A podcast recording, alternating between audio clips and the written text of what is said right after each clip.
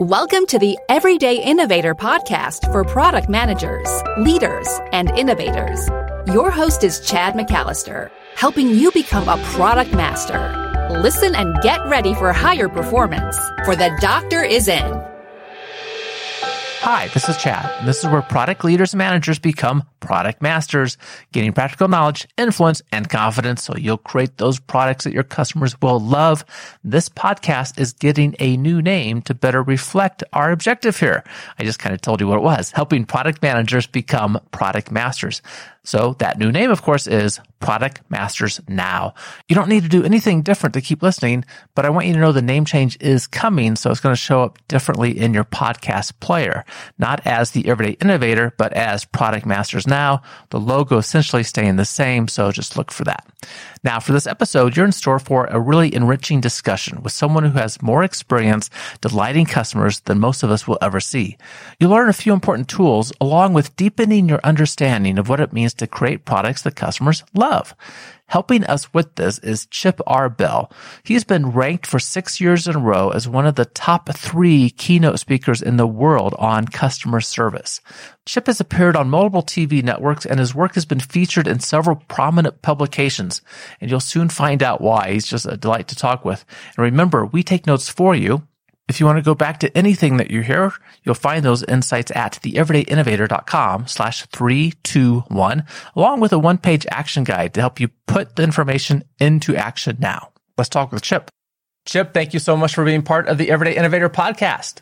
Thanks, Chad. It's an honor to be with you. Can't wait. This is going to be fun. It is going to be fun. And you are talking about a topic that is near and dear to me because the very first time I got into I thought I was developing a software project, but it was actually a product work, right? And not knowing what any terms were or what I was even doing, it really kind of involved co-creation. And, and that's going to be our topic today. Yeah. So kick us off with giving us a foundation for that. What is co-creation? Well, in a word, it's a partnership. And I think it is, in my use of the word, it's when you find a way to bring the customer and the organization together in a way that they are equals and have equal license to make contributions. Many organizations make products and services and solutions for the customer on behalf of the customer. And this is all about with the customer. So that's a, that's in essence the whole whole focus is is bringing in a uh, party that in my case my case of my work not typically involved directly mm-hmm. into that process. Okay. So a, a win win partnership. Exactly. Exactly. We're not thinking ourselves as doing like contract work for the customer, but we're doing work with them as a partner.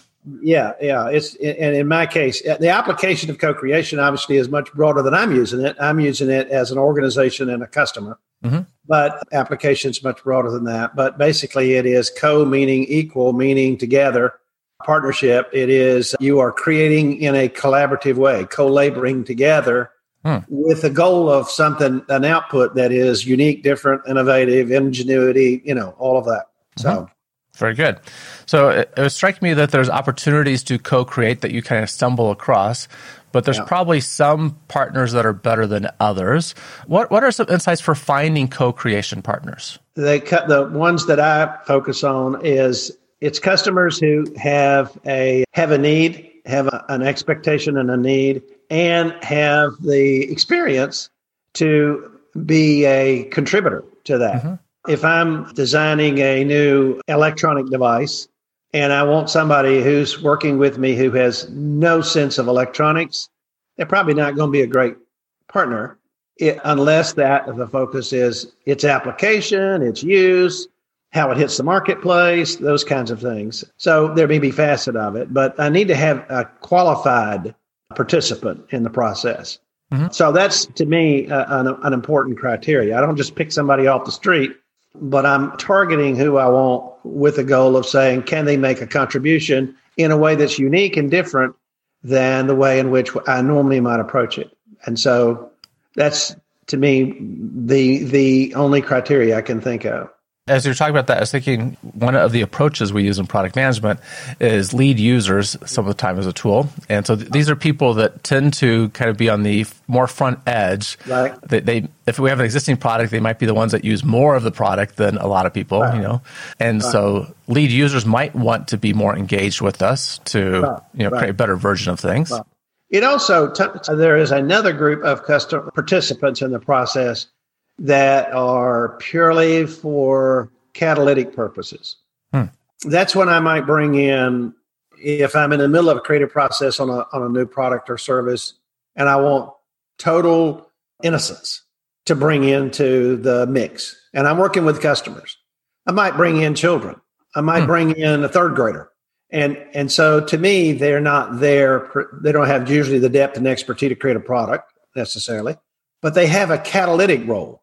And so that catalytic role will help stimulate because they ask crazy questions and weird questions and questions that don't reflect the normal, rational, logical view of the world. Mm-hmm. And so often that can be a stimulus to seeing product development in a new way. So yeah. that would be another criteria. But again, they're, they're not the focal point, they're just a catalyst. Yeah, that sounds like the catalyst is a way to help us break out of our normal thinking about about a problem. Yeah, right. Exactly. Yeah, and there's some good examples. One, one of my friends that, that does a lot of consulting with the different government groups has ran into this more than once uh, of the pizza delivery person being the catalyst, right? And and when they're in a group talking about a problem and the pizza delivery person shows up, they ask ask him or her, and it's actually helpful. Absolutely, I advise, I advise when I consult with companies, I say talk to your drivers because they see it all, they know it all, et cetera, because they hear a lot. They're they're a scout for you and so they can provide input sometimes to help you better understand the target market, the customer, in a way that the security guard in the in, in the building, you know, people who who hear and see things in a different light can often bring a sense of it, the kind of intelligence that you might otherwise miss. Yeah. And, and, and again, that to me enriches the creative process. Absolutely. And that's what we need for innovation, right? We, we, yeah. we need multiple perspectives and we need to keep right. doing that. And, you know, and yes, and, and let's, let's keep making things better. So absolutely. Yeah. I gave you a good friend of mine, good, good example. I have a good friend of mine who used to be the general manager of a huge hotel in Dallas. And so he would hold one, one thing he would do is he would every quarter, he would hold focus groups with the taxi drivers who frequented his property. Hmm because he knew that when the guest checked out and the front desk says, How was your stay? You're probably not going to learn much. Fine. You know, that's what they said. So he said, I want, I'm not learning anything about my guest and what's important to them. But I know that when they get in that taxi cab en route to, in this case, DFW airport, they're probably going to say some stuff. And so if I get the, the uh, scout, in this case, the, the taxi driver, and I can pick their brain, I may gain some insight that I otherwise wouldn't get. Well, he did. Here's what happened. Not only did he gain a deeper understanding, but he gained insight. For example, he learned that when the guest uh, complained that the towel smelled a little scorched, like they'd been in the dryer too long in housekeeping, what was really going on is they were worried about a hotel fire started in housekeeping. Or if they complained about the fact that the the security one of the security lights was out in the parking lot, what they really worried about was security in their hallway or there are dust bowls under my bed. I bet there are bugs in here. Mm-hmm. And so it's that kind of connection that led to a different level of insight that you didn't just get by superficial understanding. And so I think that's another use for scouts. He would also have every week he'd hold a what's stupid around here meeting with uh, with employees, but he would always invite a guest, hotel guest, to be in that one hour meeting Mm-hmm. And he would always bring a vendor to be a meet, part of that meeting. And the whole purpose was, what's stupid around here? And then people would say, it don't make any sense. This doesn't make any sense. And then they, he, my job, he said, as a general manager is to go to work fixing those things that we learn about and hear about. Mm-hmm. But bringing in that guest to that employee conversation and a vendor to that employee conversation shed a whole different perspective and a depth to the understanding that otherwise he wouldn't have. Right. I, love that. Uh, you know, co-opting the taxi drivers to help yeah. improve your business. And they got and free breakfast. yeah, there you go. And I'm sure it also helped on the other side of that. That once they started getting involved and they started, sure. you know, seeing action, they were yeah. probably also the taxi drivers telling the guests as they're taking them to the hotel exactly. what a great place this is. Oh yeah, and on the other end, they they would say, "What you like about the hotel?" Because they knew right. they were going to be in that meeting, and so they were trained to be in scouts yep. uh, and looking for things. And, and if the conversation wasn't going, they, they would direct the conversation. And so it was a great source of learning for the general manager. That's really good. Yeah. And as product managers, we should be thinking about that, right? Who are the people yeah. that we can go get more insights from That's from right. those groups? You so you, you give us a blueprint for co-creation in your book, Inside Your Customer's Imagination. And you right. describe five requirements of these partnerships. Yeah, I call them secrets because they're sec- it's sexier. It, well, sexy, you know, catches attention, right? The five word. secrets of That's co-creation partnerships. They're kind of mysterious, you know. Like, ooh, okay. are, are, you willing to give us the secrets? Absolutely. okay. Here, here's where they came from, Chad. One, I knew that I was going to talk about. I was going to. I was working on it. My work has been for a number of years now, all about customer customer service innovation. You know, not value added, value unique. What do I do to create a kind of new experience that you go, I can't wait to tell somebody about this. It's mm-hmm. like if service was a Cracker Jacks, you know, what would be the free prize inside? So it's that kind of thinking. So it's not linear. Value added is linear, you know, taking what the customer expects and adding more. Mm-hmm. Problem is you run out of room. Problem is you elevate the customer's expectations. So all of a sudden it's like, what are you going to do for me next? That unique goes, man, I never thought they'd do that. That's different. So that's been my whole body of work for the last five or six books. And so I knew I wanted to stay with that. And I wanted to focus on what would be it like to be including the customer in that innovative process. So I said, okay, let me look at the most innovative companies anybody could think of. And so if you went on the street and you asked somebody, what companies in America uh, are most innovative. They're going to talk about Amazon, Apple, Google, Pixar, companies like that.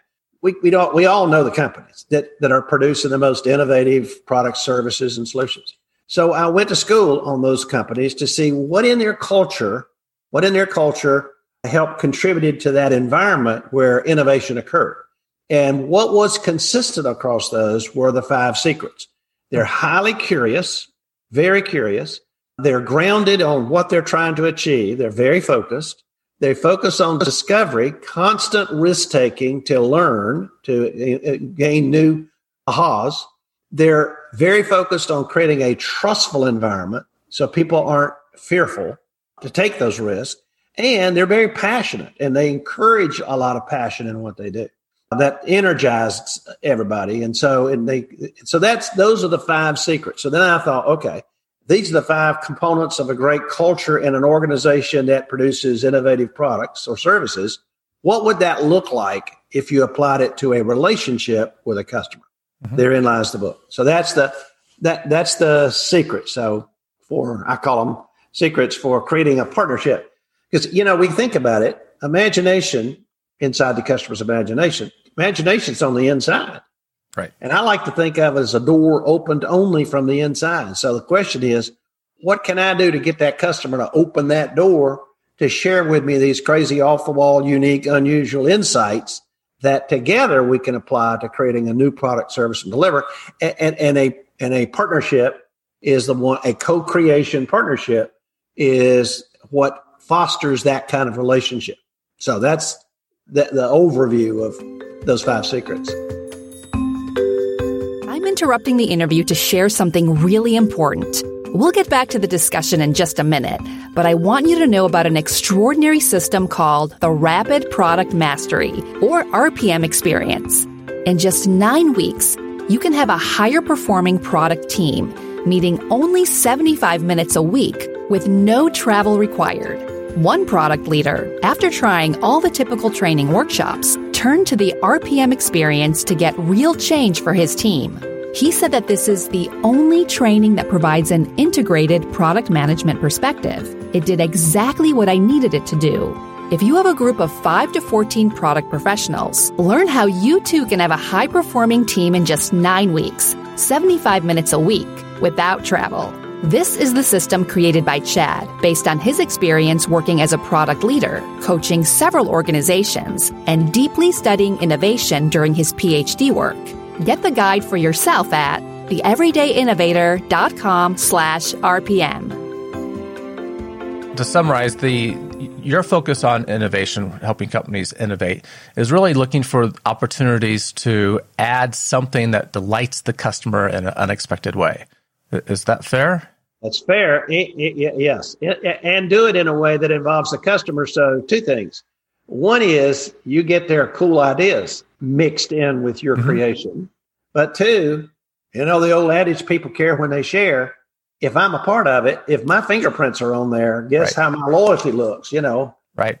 So it's all about creating a, a, a an advocate of your organization because the customer got to be a participant, not just a recipient. Mm-hmm.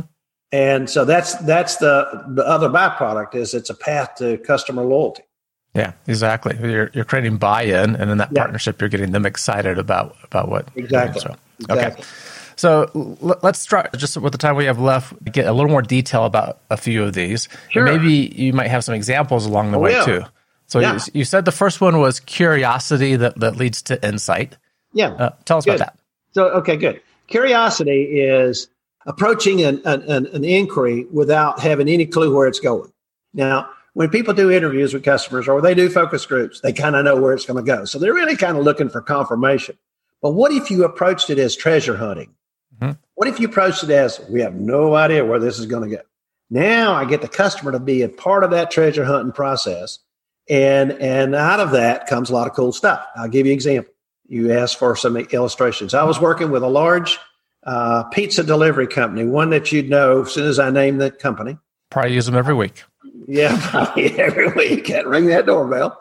anyway, so they asked us to do focus groups with uh, a number of their customers. And so we assumed that in the conversation with the customer that we would be hearing about three things price product process your pizza doesn't taste that good when are you going to come out with pineapple pizza you know price is too much or it takes too long to get to me it's too often late the process but we got bored in doing all these things be honest because we kept hearing the same thing you know because we were focused on their needs and expectations so we said, what if we focused on their hopes and aspirations?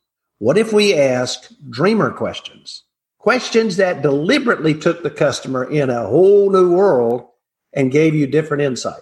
And so, for example, one of the questions we'd ask was, what's something no pizza company's doing that would be really cool? And one of the answers we kept hearing was, well, what about the box?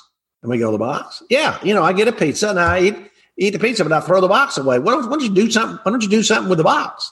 And the company never thought about doing anything with the box. And we said, well, what do you mean? What would be some examples? Well, like the inside lid could be a puzzle. It could be a coloring book. It could be a mask you cut out. Any number of things. So sure enough, several years later, I'm working with a packaging company. Turned out to be the company that made pizza boxes for this company. And sure enough, inside the lid was all kind of cool things that draw on or play with mm-hmm. or puzzles. And all they did was put a sheet of wax paper between the lid and the pizza so it didn't get soiled. But there's an example that came only out of out left field by mm-hmm. being demonstrating that real and curiosity with the customer. So that's I think that's one aspect to it is the, the dreamer questions you you might ask a question, ask of a customer. Yeah, and that's an addition to the the product that costs very little to yeah. change and yeah. and offers new excitement about the product. Like, oh, this exactly. is this is interesting. So yeah, yeah, uh, yeah. We have built solar ovens before out of pizza boxes, so maybe they could include sure, instructions on the lid for how yeah. to make a solar oven. Absolutely, so. put your laptop computer on top of one. You know, there, there. Yeah. The the thing I think that stands out to me in, in, that example and how you frame this for curiosity that leads to insights for product managers, we're often, we, hopefully, involved with customers, yeah. and we hopefully know better than try to ask leading questions right. and assume what the responses are. But yeah. lot, that is in our head, right? As you said, we kind of expect what the responses will be, and we do yeah. really need to be curious go on the treasure hunt with the customer. Right, absolutely, and that takes you in all new places you didn't know you were going to go. And so, yeah. to me, that's the that's a it's it's kind of like you know when you go to a family reunion or a high school reunion or college reunion, not only do you have too much food, but you get a lot of superficial conversation. Hey, you mm-hmm. still working at? You still doing with? And those are real superficial. So the goal is if I demonstrate, but you get once in a while a friend or a family member who really wants to know what's going on with you, what's happening in your life, and they what's important to you. So they're interested in a deeper level. You walk away from those conversations not just feeling heard and understood, you feel valued. And so, how do I get my customer to feel valued in the process of demonstrating that curiosity? Mm-hmm. You know, one one technique I talk about in the book is is called be the customer. Now, that I borrowed that from Little League, and most of us have kids went Little League, and somewhere along the way there was a coach on the sidelines going, "Be the ball, be the ball." Yeah, which was kept trying to get that kid at bat to stay focused on the ball after the pitcher released it, so they'd hit it. Well, if you be the customer, so to speak, you wind up seeing their world from a different angle. We all know too much, you know, we're too close to it. We don't see it. I'll give you an example. My wife's hairdresser, Johnny Adair, has been known to get a permanent. I said, Johnny, why do you get a permanent? He said, Well, I realized, I learned that getting a permanent is for a woman one of the most awkward and embarrassing and uncomfortable things. So I figured if I could get a permanent, I'd literally be in their world and see it through their angles, and I could make changes in their experience that would improve the experience of getting a permanent. So that's an example of mm-hmm. literally being the customer. But I think finding all kinds of techniques and ways to say, how can I be in the customer's shoes, see their angle, understand them, and then demonstrate that understanding in my relationship with them, which means they're going to be more open to opening that door and sharing the crazy off the wall ideas I need to create an innovative product. Yep. From, from the software product world, we got this phrase you have to eat your own dog food. Yeah. Right? You have exactly. to experience the product. Yep. Eh, And unfortunately, a, a, lot of product managers I talk to are actually in an environment where it's not easy for them to experience the product, right? They're creating something for customers that they don't have direct access to. Right. And you, you got to eat your own dog food. So you got to eat your own dog food, either directly or vicariously. Yep. You got to figure out a way so you know you know what that experience is like. You know what that product's like. You, you you've been there, done that. You've been you know, and you find ways to be in that in that experience. So. Yep. Good. The the way that you phrased it, the next secret in your book is grounding that promotes clear focus. Yeah. Tell us about grounding more. Well, grounding is what happens in the creative process is very easy to get rabbit holes are attractive. And so we get enticed to go down rabbit holes. If you talk to the great product making companies that have done incredibly well, they're intensely focused on, and in this case, that intersection between customers' hopes and aspirations and the organization's mission. Because you don't want to produce something that doesn't fit your mission. I mean, you don't, I mean, that's, there's no, not going to be any commitment to that. Mm-hmm. But you also want to make sure that it's something that customers value as well. And so finding that intersection is that focus. How do I keep it focused on on the customer and and and getting deep in that. I'll give you a, a fun example. I live I live on a lake and I live on a golf course. It's a, it's a golf course on, beside a lake. The hardest, po- I'm not, I'm not a golfer, but I I've played some. I've played this the core, and I'm on the 13th hole. The 14th hole is the one everybody talks about. It is about 140 yards, par three. 140 yards. You can hit the ball to the pin with a putter. it's but almost the entire hole is over water because the lake cuts into the golf course, and so the, the consequently there are a lot of balls out there in that lake. Mm-hmm. But the real good golfers know don't pay attention to the lake. Stay focused on the pin where you're going. And so, in much the same way, I think the organizations that stay uh, stay focused on what what are we really about here? Uh, peel away. What's the root cause, if you will, and and and the root application. Uh, and I'll give you a fun example, and one you may know. I did a lot of research to find the origin of this story and and and what it was all about. But a large building contractor built a high rise office building, and almost immediately when it opened, the tenants in the office building were complaining about the elevators. Hmm. They were slow, and everybody was complaining. And so you may know the story. But they called in an engineer and he said, Well, you got to bite the bullet and build in another elevator.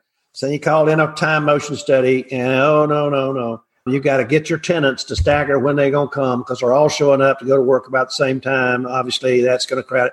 But then he said, Well, why don't we talk to some of our tenants? And in the process of talking to tenants, they learned the issue was less about the elevator more about their impatience and the wait. So they put elevate they put mirrors in the lobby all around the elevator shaft. And so people would be so preoccupied with looking at themselves and other people in the mirrors they didn't notice the wait. So again, it's that kind of thinking where we try to stay right on, target, focused, and that's why I call it grounding. It gives mm-hmm. you a sense of what are we about, why are we here, and therefore I can make decisions and pursue ideas consistent with that and not get distracted. A really good tool for us as product managers for that is a customer journey map, right? Where we, we examine what is the customer's experience through something they're trying to accomplish. Right. Where are those friction points? Like, man, right. I really hate waiting for this elevator. Right, right. What is it you want to get to? Right. And we can, we can understand better what they're actually trying to accomplish and how to minimize or remove the friction points. Exactly. I'll give you a little extra footnote here. Mm-hmm. I invented that. Oh, journey mapping. T- tell us more let's say this would have been early 80s. Ron Zemke, who was, he's passed away now, but a business partner of mine and I were working with a, a large telephone company, and we needed to have some way to call, call management to understand what the customer went through around telephone repair. So we're literally with the client, the senior leader of that area, in a bar because we'd interviewed and done ride alongs, drive alongs, and sit alongs with customer co- contact center operators and listen to the customer. We'd have customers talk us through it. And so we said, let us draw for you on a flip chart in the bar. We had a, what the customer goes through, what we're hearing they're going through. And so he goes, I'm not believing that. So I said, well, let's take it to the customer because at the end, you got to verify. We call it a cycle of service and moments of truth. Moments of truth are any time your customer comes in contact with your organization and has an opportunity to form a thumbs up, thumbs down, or it's okay. And what, what are they feeling when they encounter that? So we took it to the customer. Customers, after we draw the map and take it to the customer, is this what you go through? Talk us to it. And then what happened? Well, I got out of my car. And then what happened? And I walked up. Then I didn't. Then what happened? So it's all these trail of experiences that customers go through. And they would say to us, no, we don't do that. We do this. Or no, actually, we wait when this, before that. So he realized that the senior executive, when we finally began to say, this is what we get in confirmation from the customers that they're going through, he goes, we had no idea that this stuff was happening. We have no idea they were going through these steps. This was involved. And so then he started getting executives to go through the same thing as a customer. And they go, oh, my goodness. No wonder our customers are upset when they call the call center because look what they go through. And so then we kept writing about it. We've written, we wrote several books about it, Service Edge, Service Magic. They're all referenced all of that. And then over the years, it got the name got changed from Cycle Service to journey, Customer Journey Mapping. But we were the first to create that and write about it in the 80s. That's awesome. Yeah. yeah, I had no idea. Yeah. Yeah. We, we, could have a whole discussion about that. It's, I should have uh, copyrighted it or patented it or something. I know, right? The no, uh, we don't think we didn't think like that. You know, if it works for us, it work.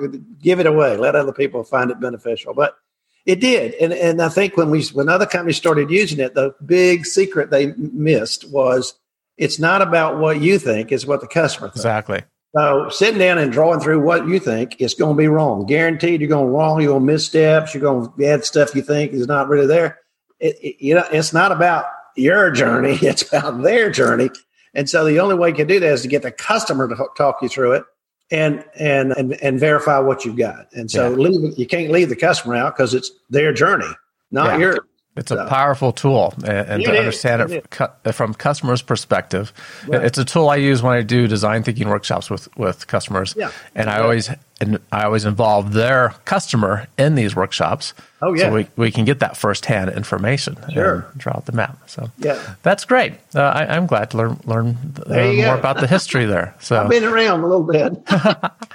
and it's also a good example that a lot of us we run into situations where we're trying to figure them out and we we make tools right to, yeah, to yeah. break through and yeah. sometimes what we come up with is better than what we can find elsewhere when i was a software project manager we just kept running into s- similar issues and we finally moved to a two week epicycle approach yeah. And at the end of every other friday we would have demo day where everyone showed what they accomplished from a user's perspective. Sure. and sure sounded like sprints and scrum to me. And you know i, I just never right. wrote the book either. So so i would have been first if i had. There you go. There you go. Well one, no of the things that, one of the things that we did to this is each time we would take a moment of truth some action on the part of the customer some we would say okay we'd ask the customer what we we called a moment of truth impact analysis we'd take the customer's moment of truth and then we say okay what typically should happen here? What mm-hmm. should happen here? So they'd list in this one moment, this one encounter, what should happen are these things. Okay. Then we would say, what would be a negative? What would be some typical things that we call them detractors? Mm-hmm. And then what are some things that would be delighters? And so we added that feature. And so all of a sudden we began to realize that the things, just like Herzberg's motivation hygiene theory, that the things that were on the detractor side weren't just opposite of the delighter side or vice versa. They were entirely different things. Mm-hmm. And so it gave a deeper understanding of any a particular encounter and it gave a path to so what are some creative ways that we can enhance this particular moment in the customer's life? And so that's, you know, it's a, a good a good example of of that is one just I'm working on now new some new stuff on. I wrote an article in Forbes about it Hampton Inn. Hmm. Hampton Inn is when you go to a Hampton Inn, you got a coffee machine and two paper cups. I, I've been to many. Yep.